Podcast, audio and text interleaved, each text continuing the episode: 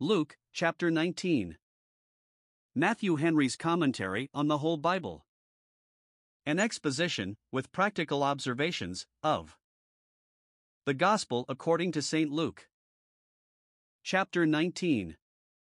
In this chapter we have 1. The conversion of Zacchaeus the publican at Jericho, verses 1 to 10. 2. The parable of the pounds which the king entrusted with his servants, and of his rebellious citizens, verses 11 to 27. 3. Christ's riding in triumph, such triumph as it was, into Jerusalem, and his lamentation in prospect of the ruin of that city, verses 28 to 44.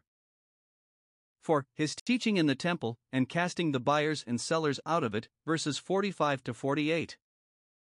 Luke 19 verses 1 to 10.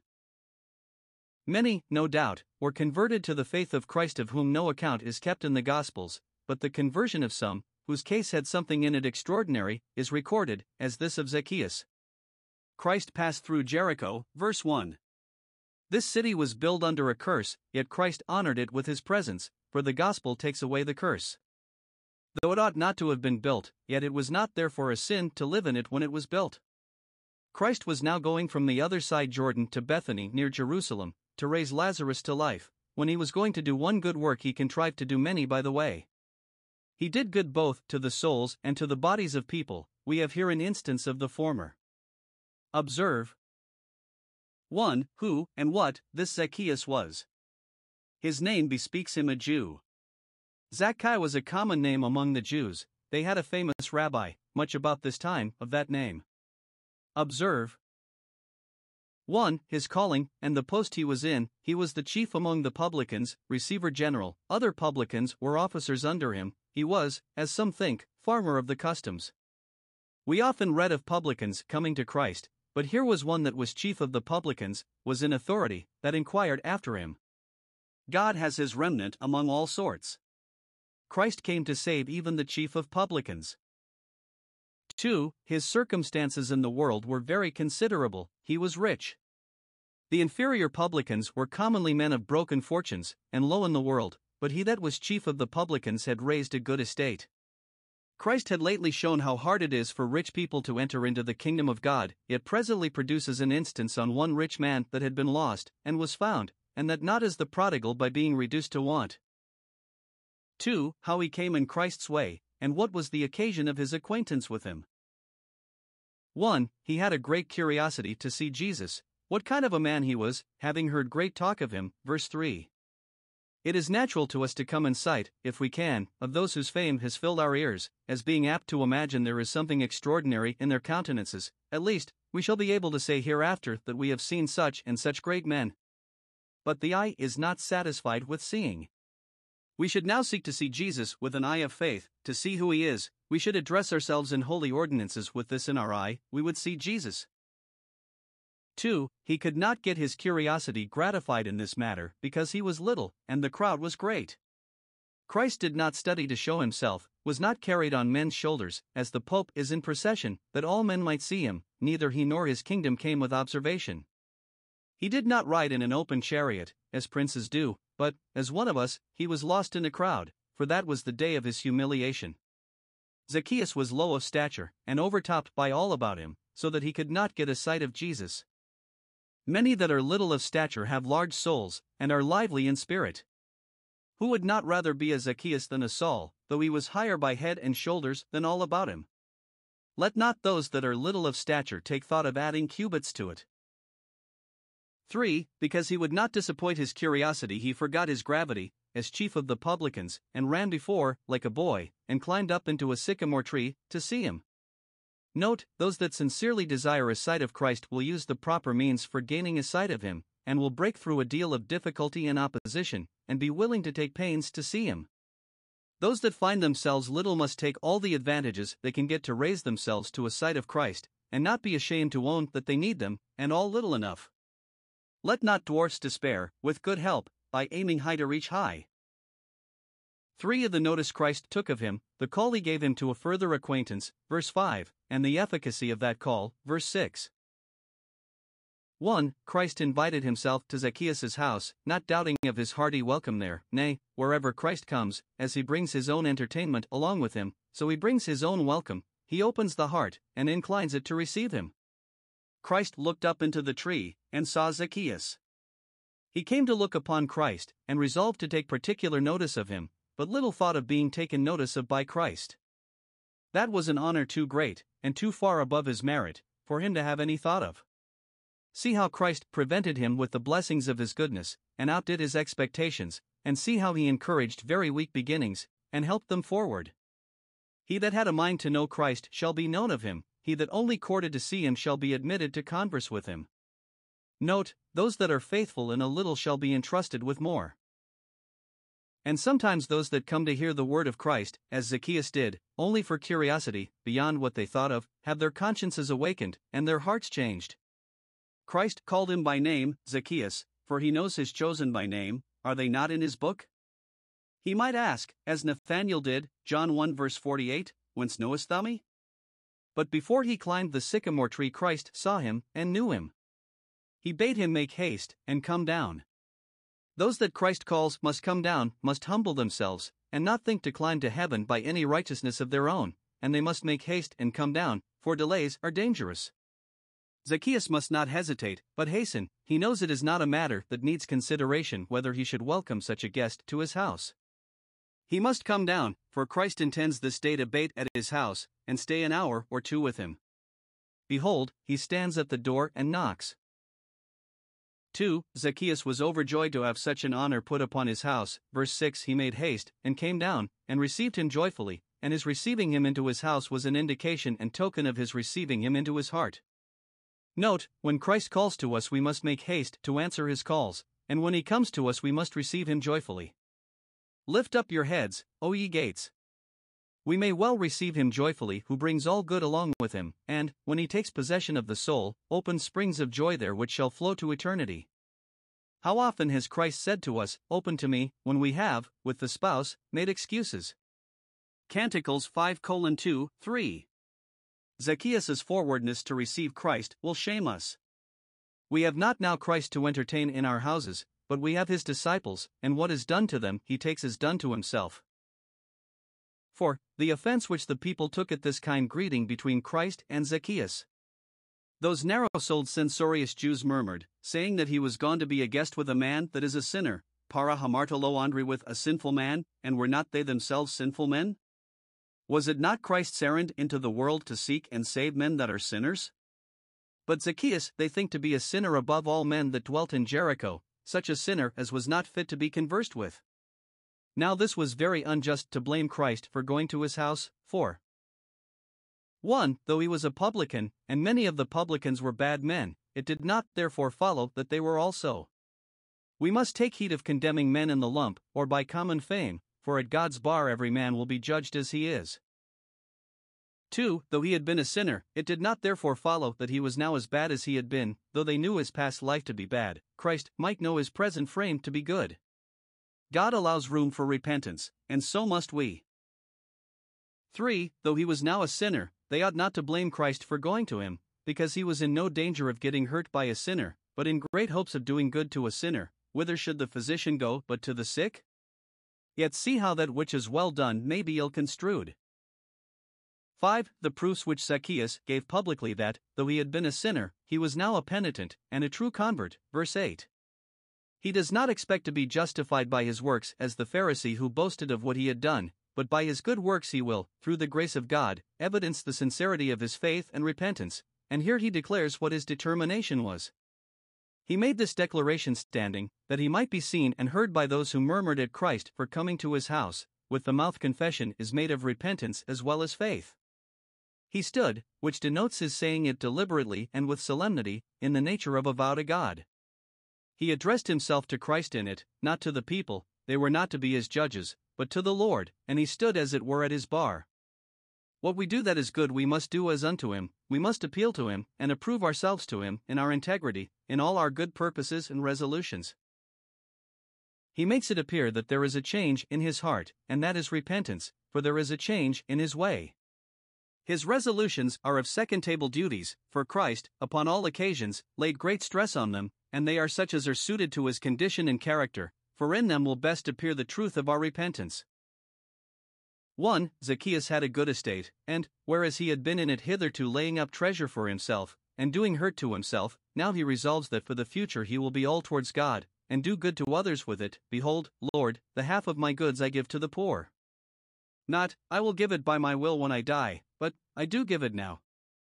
Probably he had heard of the command of trial which Christ gave to another rich man to sell what he had, and give to the poor, Matthew 19 verse 21, and how he broke with Christ upon it.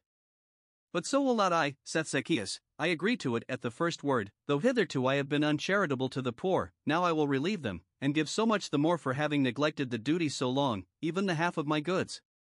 This is a very large proportion to be set apart for works of piety and charity. The Jews used to say that a fifth part of a man's income yearly was very fair to be given to pious uses, and about that share the law directed, but Zacchaeus would go much further, and give one moiety to the poor, which would oblige him to retrench all his extravagant expenses, as his retrenching these would enable him to relieve many with his superfluities. If we were but more temperate and self denying, we should be more charitable, and, were we content with less ourselves, we should have the more to give to them that need. This he mentions here as a fruit of his repentance. Note, it well becomes converts to God to be charitable to the poor. 2. Zacchaeus was conscious to himself that he had not gotten all he had honestly and fairly, but some by indirect and unlawful means, and of what he had gotten by such means he promises to make restitution. If I have taken anything from any man by false accusation, or if I have wronged any man in the way of my business as a publican, exacting more than was appointed, I promise to restore him fourfold.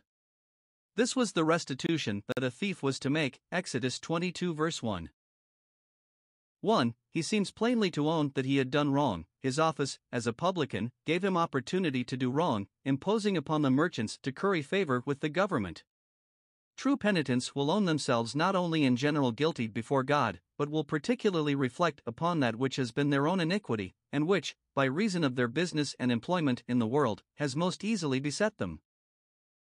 2. That he had done wrong by false accusation. This was the temptation of the publicans, which John Baptist had warned them of particularly, chapter 3, verse 14. They had the ear of the government, and everything would be stretched in favor of the revenue, which gave them an opportunity of gratifying their revenge if they bore a man an ill will. 3. He promises to restore fourfold, as far as he could recollect or find by his books, that he had wronged any man.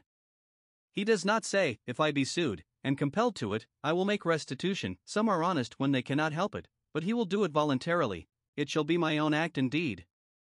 Note, those who are convinced of having done wrong cannot evidence the sincerity of their repentance but by making restitution. Observe, he does not think that his giving half his estate to the poor will atone for the wrong he has done. God hates robbery for burnt offerings, and we must first do justly and then love mercy. It is no charity, but hypocrisy, to give that which is none of our own, and we are not to reckon that our own which we have not come honestly by, nor that our own which is not so when all our debts are paid, and restitution made for wrong done. 6. Christ's approbation and acceptance of Zacchaeus' conversion, by which also he cleared himself from any imputation in going to be a guest with him, verses 9 and 10. 1. Zacchaeus is declared to be now a happy man. Now he has turned from sin to God, now he has bidden Christ welcome to his house, and is become an honest, charitable, good man. This day is salvation come to this house. Now that he is converted, he is in effect saved, saved from his sins, from the guilt of them, from the power of them, all the benefits of salvation are his. Christ is come to his house, and, where Christ comes, he brings salvation along with him. He is, and will be, the author of eternal salvation to all that own him as Zacchaeus did.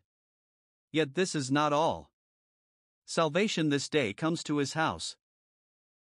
1. When Zacchaeus becomes a convert, he will be, more than he had been, a blessing to his house. He will bring the means of grace and salvation to his house, for he is a son of Abraham indeed now, and therefore, like Abraham, will teach his household to keep the way of the Lord. He that is greedy of gain troubles his own house, and brings a curse upon it. Habakkuk 2 verse 9. But he that is charitable to the poor does a kindness to his own house, and brings a blessing upon it and salvation to it, temporal at least. Psalm 112 verse 3.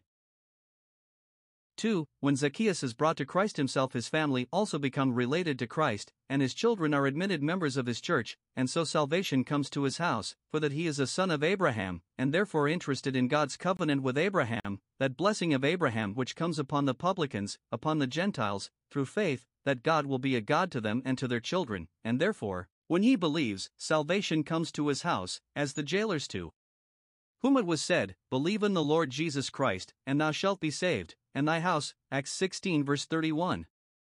Zacchaeus is by birth a son of Abraham, but, being a publican, he was deemed a heathen, they are put upon a level. Matthew 18, verse 17.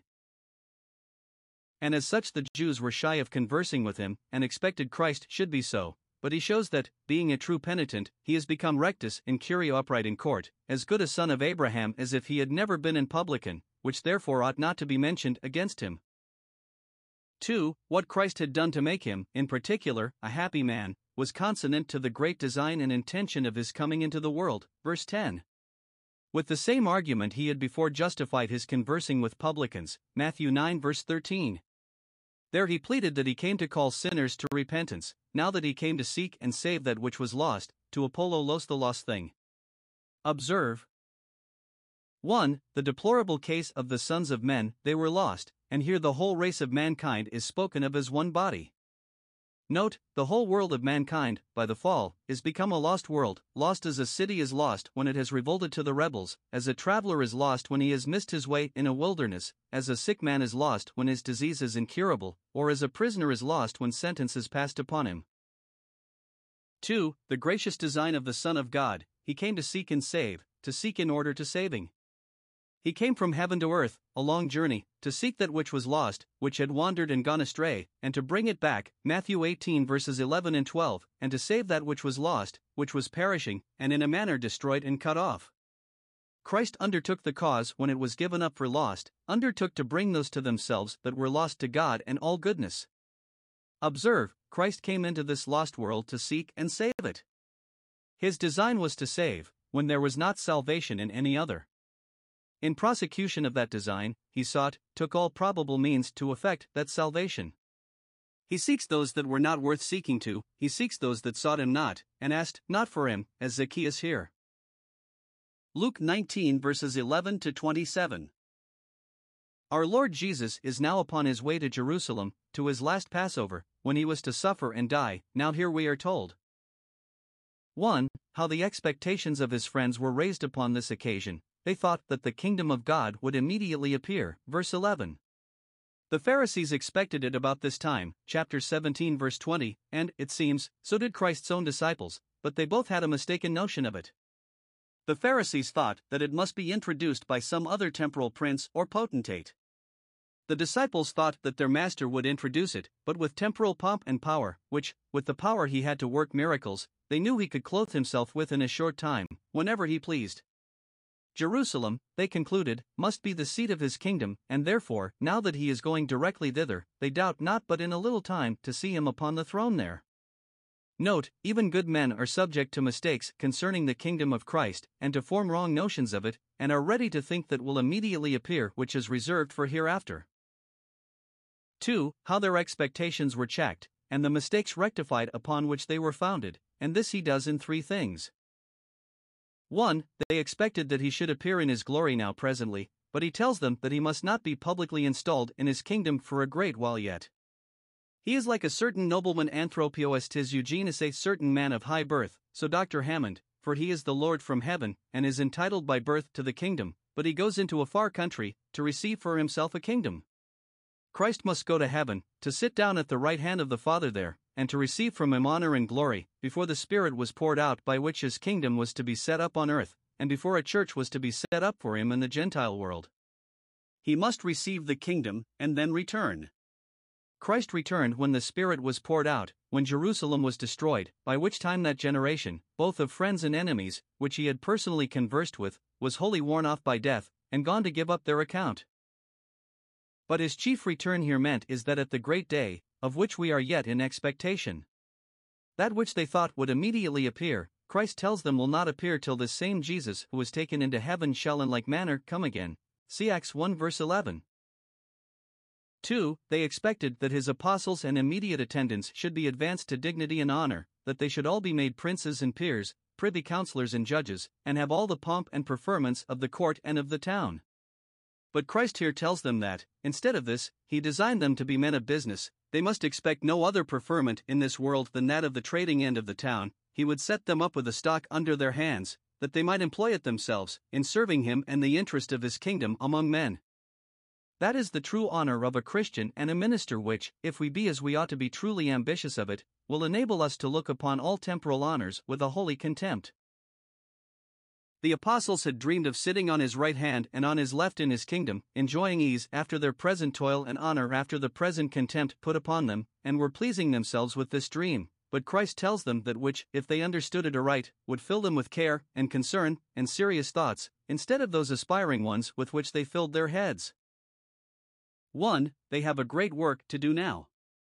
Their master leaves them, to receive his kingdom, and, at parting, he gives each of them a pound, which the margin of our common Bibles tells us amounts in our money to three pounds and half a crown. This signifies the same thing with the talents in the parable that is parallel to this, Matthew 25, all the gifts with which Christ's apostles were endued, and the advantages and capacities which they had of serving the interests of Christ in the world and others, both ministers and Christians like them in a lower degree. But perhaps it is in the parable thus represented to make them the more humble, their honor in this world is only that of traders, and that not of first rate merchants, who have vast stocks to begin upon, but that of poor traders, who must take a great deal of care and pains to make anything of what they have. He gave these pounds to his servants, not to buy rich liveries, much less robes, and a splendid equipage, for themselves to appear in, as they expected, but with this charge, Occupy till I come. Or, as it might much better be translated, trade till I come, pragmateusasthe be busy. So the word properly signifies. You are sent forth to preach the gospel, to set up a church for Christ in the world, to bring the nations to the obedience of faith, and to build them up in it. You shall receive power to do this, for you shall be filled with the Holy Ghost. Acts 1 verse 8. When Christ breathed on the eleven disciples, saying, Receive ye the Holy Ghost, then he delivered them ten pounds. Now, saith he, mind your business, and make a business of it, set about it in good earnest, and stick to it. Lay out yourselves to do all the good you can to the souls of men, and to gather them into Christ. Note 1. All Christians have business to do for Christ in this world, and ministers especially, the former were not baptized, nor the latter ordained, to be idle. 2. Those that are called to business for Christ he furnishes with gifts necessary for their business, and, on the other hand, from those to whom he gives power he expects service. He delivers the pounds with this charge go work, go trade. The manifestation of the Spirit is given to every man to profit withal. 1 Corinthians 12, verse 7. And as everyone has received the gift, so let him minister the same. 1 Peter 4, verse 10. 3. We must continue to mind our business till our Master comes, whatever difficulties or oppositions we may meet within it, those only that endure to the end shall be saved. 2. They have a great account to make shortly. These servants are called to him, to show what use they made of the gifts they were dignified with, what service they had done for Christ, and what good to the souls of men, that he might know what every man had gained by trading. Note 1. They that trade diligently and faithfully in the service of Christ shall be gainers. We cannot say so of the business of the world, many a laboring tradesman has been a loser, but those that trade for Christ shall be gainers, though Israel be not gathered, yet they will be glorious. 2. The conversion of souls is the winning of them, every true convert is clear gain to Jesus Christ. Ministers are but factors for him, and to him they must give account what fish they have enclosed in the gospel net, what guests they have prevailed with to come to the wedding supper, that is, what they have gained by trading. Now observe. First, the good account which was given by some of the servants, and the master's approbation of them. Two such are instanced, verses 16 and 19. 1. They had both made considerable improvements, but not both alike, one had gained 10 pounds by his trading, and another 5. Those that are diligent and faithful in serving Christ are commonly blessed in being made blessings to the places where they live. They shall see the travail of their soul, and not labor in vain. And yet, all that are alike faithful are not alike successful. And perhaps, though they were both faithful, it is intimated that one of them took more pains, and applied himself more closely to his business, than the other, and sped accordingly. Blessed Paul was surely this servant that gained ten pounds, double to what any of the rest did, for he labored more abundantly than they all, and fully preached the gospel of Christ.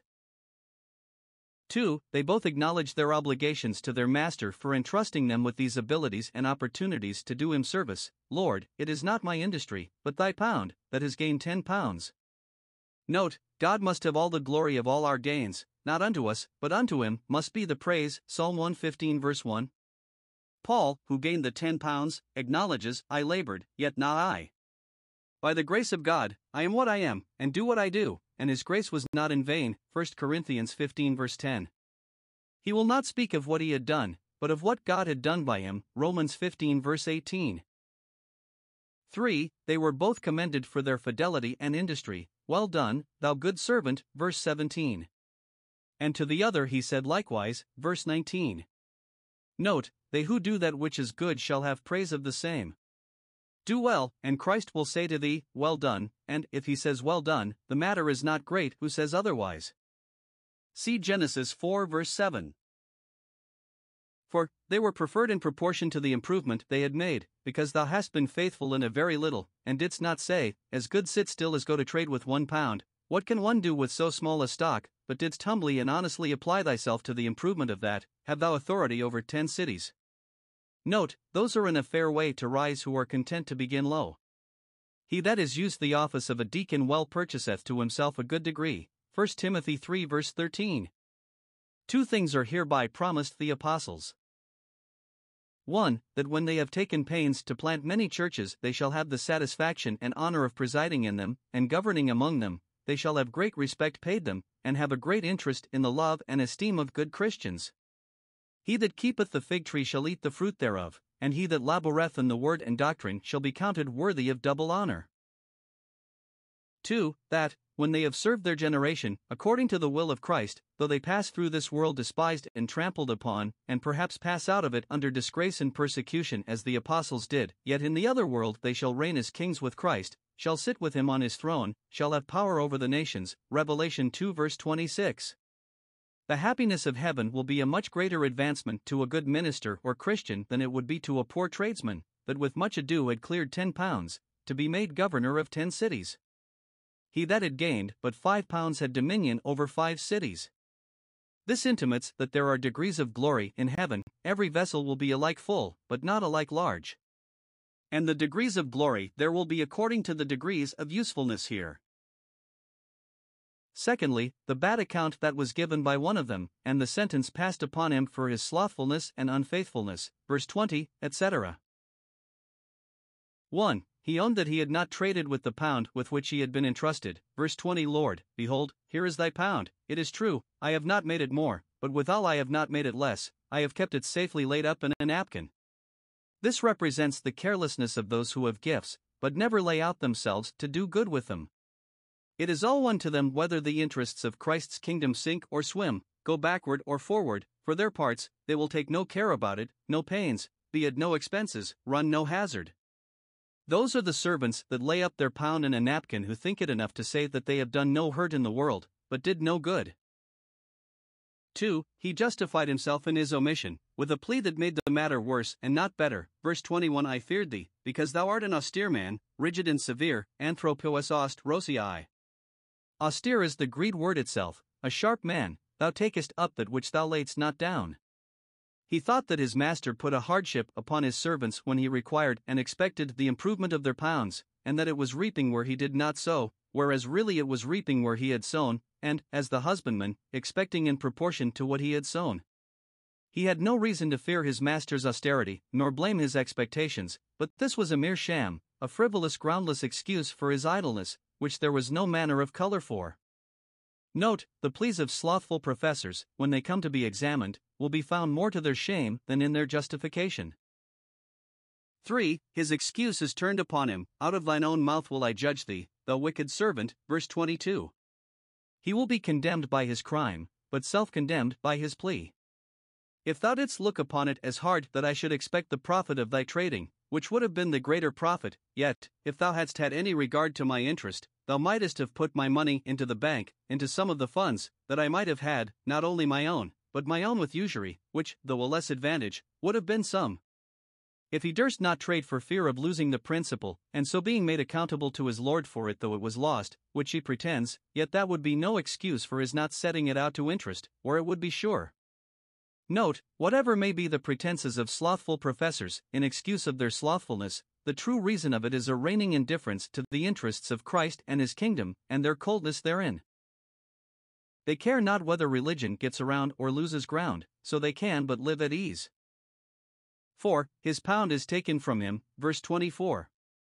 It is fit that those should lose their gifts who will not use them, and that those who have dealt falsely should be no longer trusted.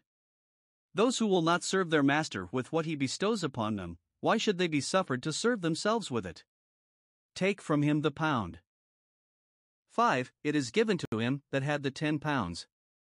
When this was objected against by the standers by, because he had so much already, Lord, he is ten pounds, verse 25, it is answered, verse 26, unto every one that hath shall be given. It is the rule of justice. 1. That those should be most encouraged who have been most industrious, and that those who have laid out themselves most to do good should have their opportunities of doing good enlarged, and be put into a higher and more extensive sphere of usefulness. To him that hath gotten shall more be given, that he may be in a capacity to get more. 2. That those who have their gifts, as if they had them not, who have them to no purpose, who do no good with them, should be deprived of them. To those who endeavor to increase the grace they have, God will impart more, those who neglect it, and suffer it to decline, can expect no other than that God should do so too. This needful warning Christ gives to his disciples, lest, while they were gaping for honors on earth, they should neglect their business, and so come short of their happiness in heaven. 3. Another thing they expected was, that, when the kingdom of God should appear, the body of the Jewish nation would immediately fall in with it, and submit to it, and all their aversions to Christ and his gospel would immediately vanish. But Christ tells them that, after his departure, the generality of them would persist in their obstinacy and rebellion, and it would be their ruin. This is shown here. 1. In the message which his citizens sent after him, verse 14. They not only opposed him, while he was in obscurity, but, when he was gone into glory, to be invested in his kingdom, then they continued their enmity to him, protested against his dominion, and said, We will not have this man to reign over us. 1. This was fulfilled in the prevailing infidelity of the Jews after the ascension of Christ and the setting up of the gospel kingdom. They would not submit their necks to his yoke, nor touch the top of his golden scepter. They said, Let us break his bands in sunder. Psalm 2 verses 1 to 3, Acts 4 verse 26. 2. It speaks the language of all unbelievers. They could be content that Christ should save them, but they will not have him to reign over them, whereas Christ is a Savior to those only to whom he is a Prince, and who are willing to obey him. 2. In the sentence passed upon them at his return, those mine enemies bring hither, verse 27. When his faithful subjects are preferred and rewarded, then he will take vengeance on his enemies, and particularly on the Jewish nation, the doom of which is here read. When Christ had set up his gospel kingdom, and thereby put reputation upon the gospel ministry, then he comes to reckon with the Jews, then it is remembered against them that they had particularly disclaimed and protested against his kingly office, when they said, We have no king but Caesar, nor would own him for their king. They appealed to Caesar, and to Caesar they shall go, Caesar shall be their ruin. Then the kingdom of God appeared when vengeance was taken on those irreconcilable enemies to Christ and his government, they were brought forth and slain before him. Never was so much slaughter made in any war as in the wars of the Jews. That nation lived to see Christianity victorious in the Gentile world, in spite of their enmity and opposition to it, and then it was taken away as dross. The wrath of Christ came upon them to the uttermost, 1 Thessalonians 2 verses 15 and 16, and their destruction redounded very much to the honor of Christ and the peace of the Church. But this is applicable to all others who persist in their infidelity, and will undoubtedly perish in it. Note 1. Utter ruin will certainly be the portion of all Christ's enemies. In the day of vengeance, they shall all be brought forth, and slain before him. Bring them hither, to be made a spectacle to saints and angels. See Joshua 10 verses 22 and 24. Bring them hither, that they may see the glory and happiness of Christ and his followers, whom they hated and persecuted.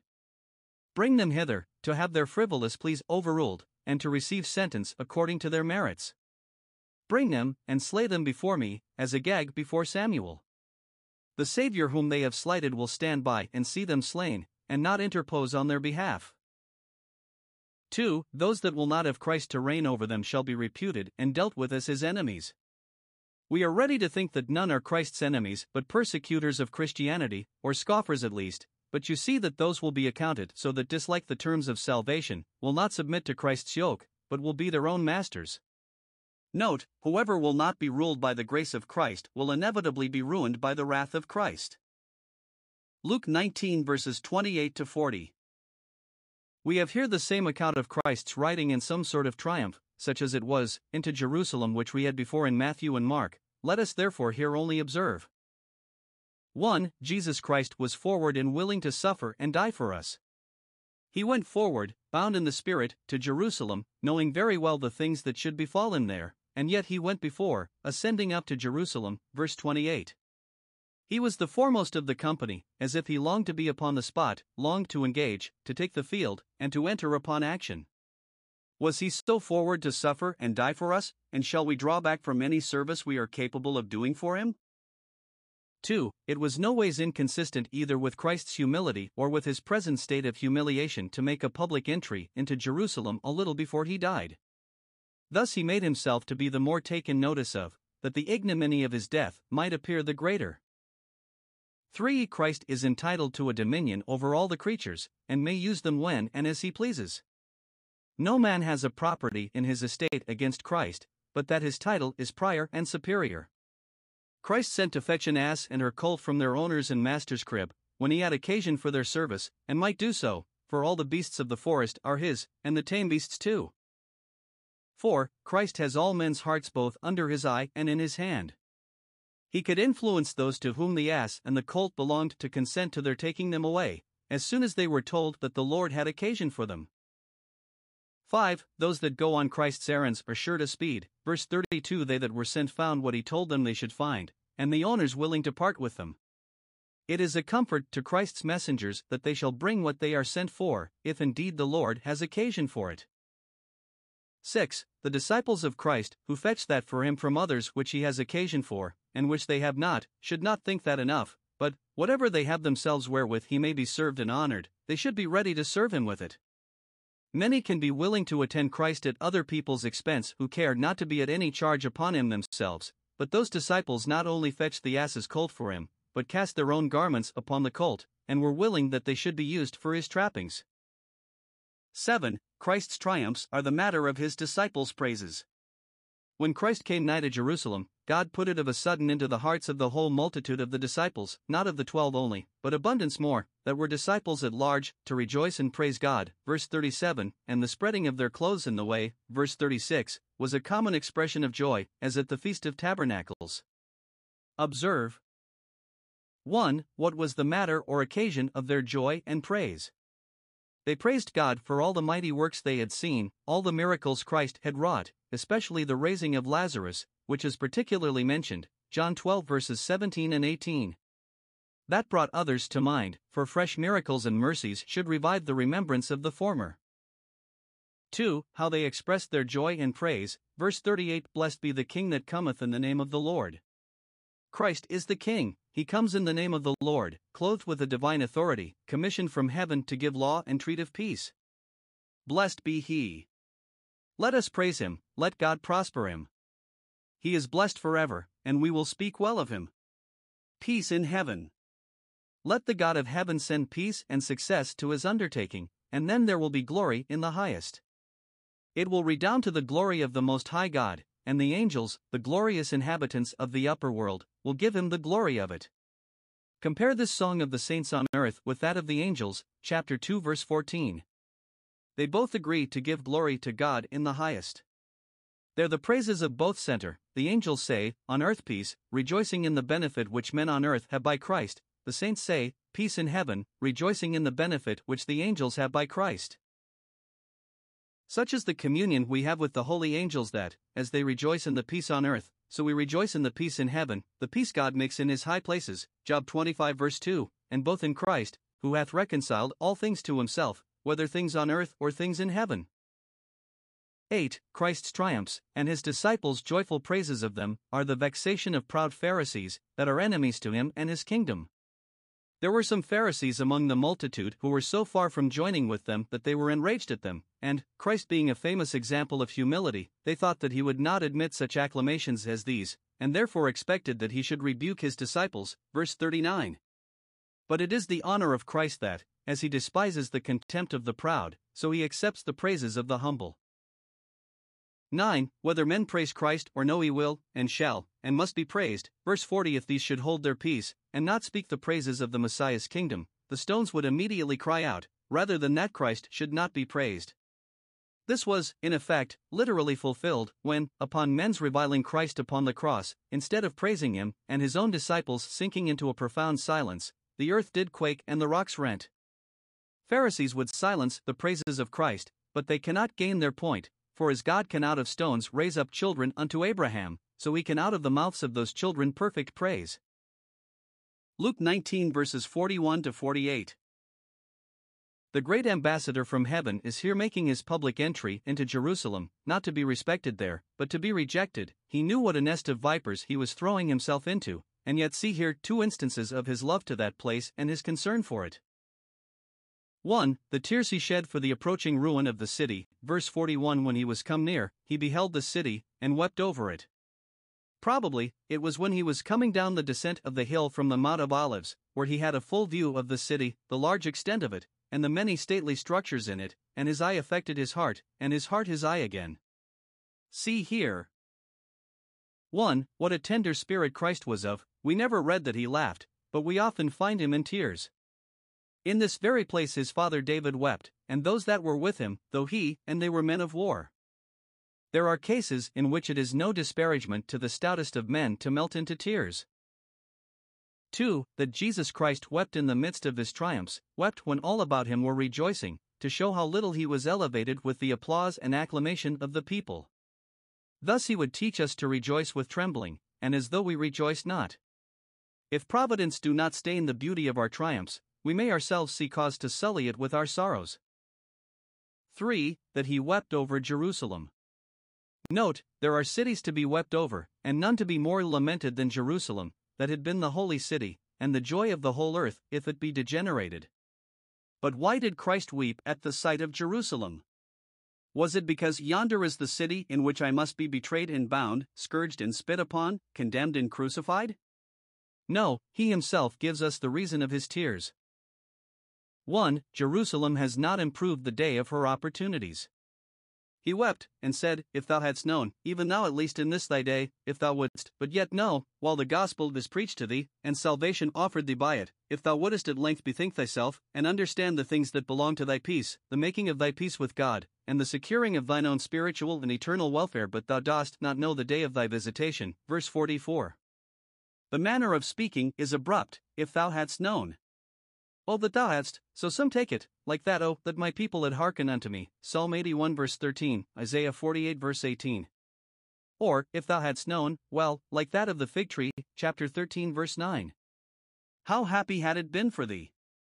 Or, if thou hadst known, thou wouldst have wept for thyself, and I should have no occasion to weep for thee, but should have rejoiced rather. What he says lays all the blame of Jerusalem's impending ruin upon herself. Note, 1. There are things which belong to our peace, which we are all concerned to know and understand the way how peace is made, the offers made of peace, the terms on which we may have the benefit of peace. The things that belong to our peace are those things that relate to our present and future welfare, these we must know with application. 2. There is a time of visitation when those things which belong to our peace may be known by us, and known to good purpose. When we enjoy the means of grace in great plenty, and have the Word of God powerfully preached to us when the Spirit strives with us, and our own consciences are startled and awakened, then is the time of visitation, which we are concerned to improve. 3. With those that have long neglected the time of their visitation, if at length, if at last, in this their day, their eyes be opened, and they bethink themselves, all will be well yet. Those shall not be refused that come into the vineyard at the eleventh hour.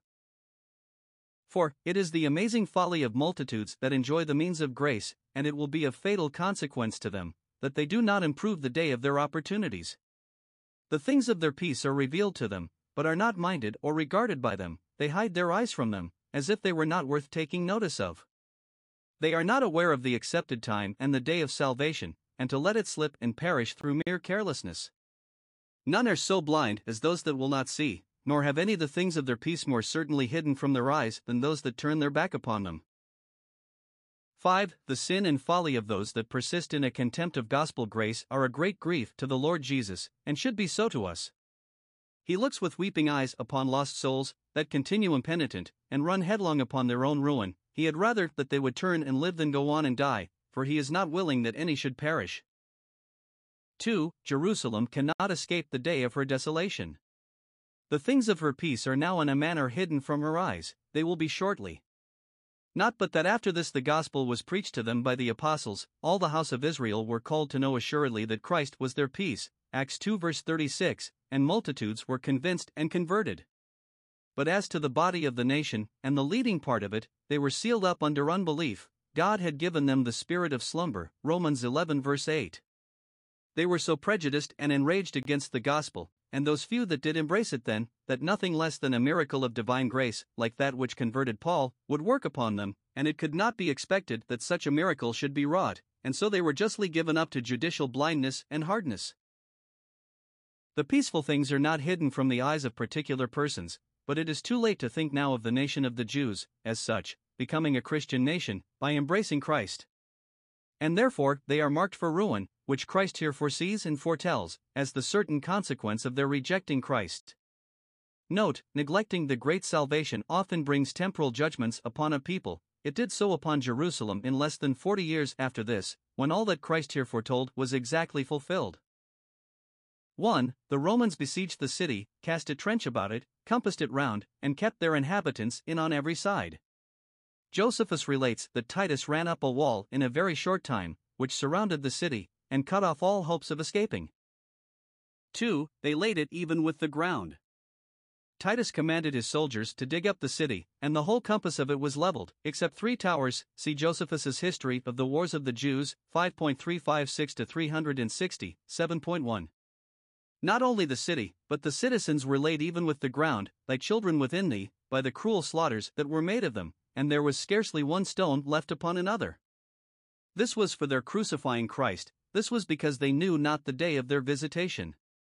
Let other cities and nations take warning. 2. The zeal he showed for the present purification of the temple. Though it must be destroyed ere long, it does not therefore follow that no care must be taken of it in the meantime. 1. Christ cleared it of those who profaned it. He went straight to the temple, and began to cast out the buyers and sellers. Verse 45. Hereby, though he was represented as an enemy to the temple, and that was the crime laid to his charge before the high priest, he made it to appear that he had a truer love for the temple than they had who had such a veneration for its korban, its treasury, as a sacred thing, for its purity was more its glory than its wealth was. Christ gave reason for his dislodging the temple merchants. Verse 46. The temple is a house of prayer, set apart for communion with God. The buyers and sellers made it a den of thieves by the fraudulent bargains they made there which was by no means to be suffered, for it would be a distraction to those who came there to pray. 2. He put it to the best use that ever it was put to, for he taught daily in the temple. Verse 47. Note, it is not enough that the corruptions of a church be purged out, but the preaching of the gospel must be encouraged. Now, when Christ preached in the temple, observe here. 1. How spiteful the church rulers were against him, how industrious to seek an opportunity, or pretense rather, to do him a mischief. Verse 47 The chief priests and scribes, and the chief of the people, the great Sanhedrim, that should have attended him, and summoned the people too to attend him, sought to destroy him, and put him to death. 2. How respectful the common people were to him. They were very attentive to hear him. He spent most of his time in the country, and did not then preach in the temple, but, when he did, the people paid him great respect, attended on his preaching with diligence, and let no opportunity slip of hearing him, attended to it with care, and would not lose a word. Some read it, all the people as they heard him, took his part, and so it comes in very properly as a reason why his enemies could not find what they might do against him. They saw the people ready to fly in their faces if they offered him any violence. Till his hour was come, his interest in the common people protected him, but, when his hour was come, the chief priest's influence upon the common people delivered him up.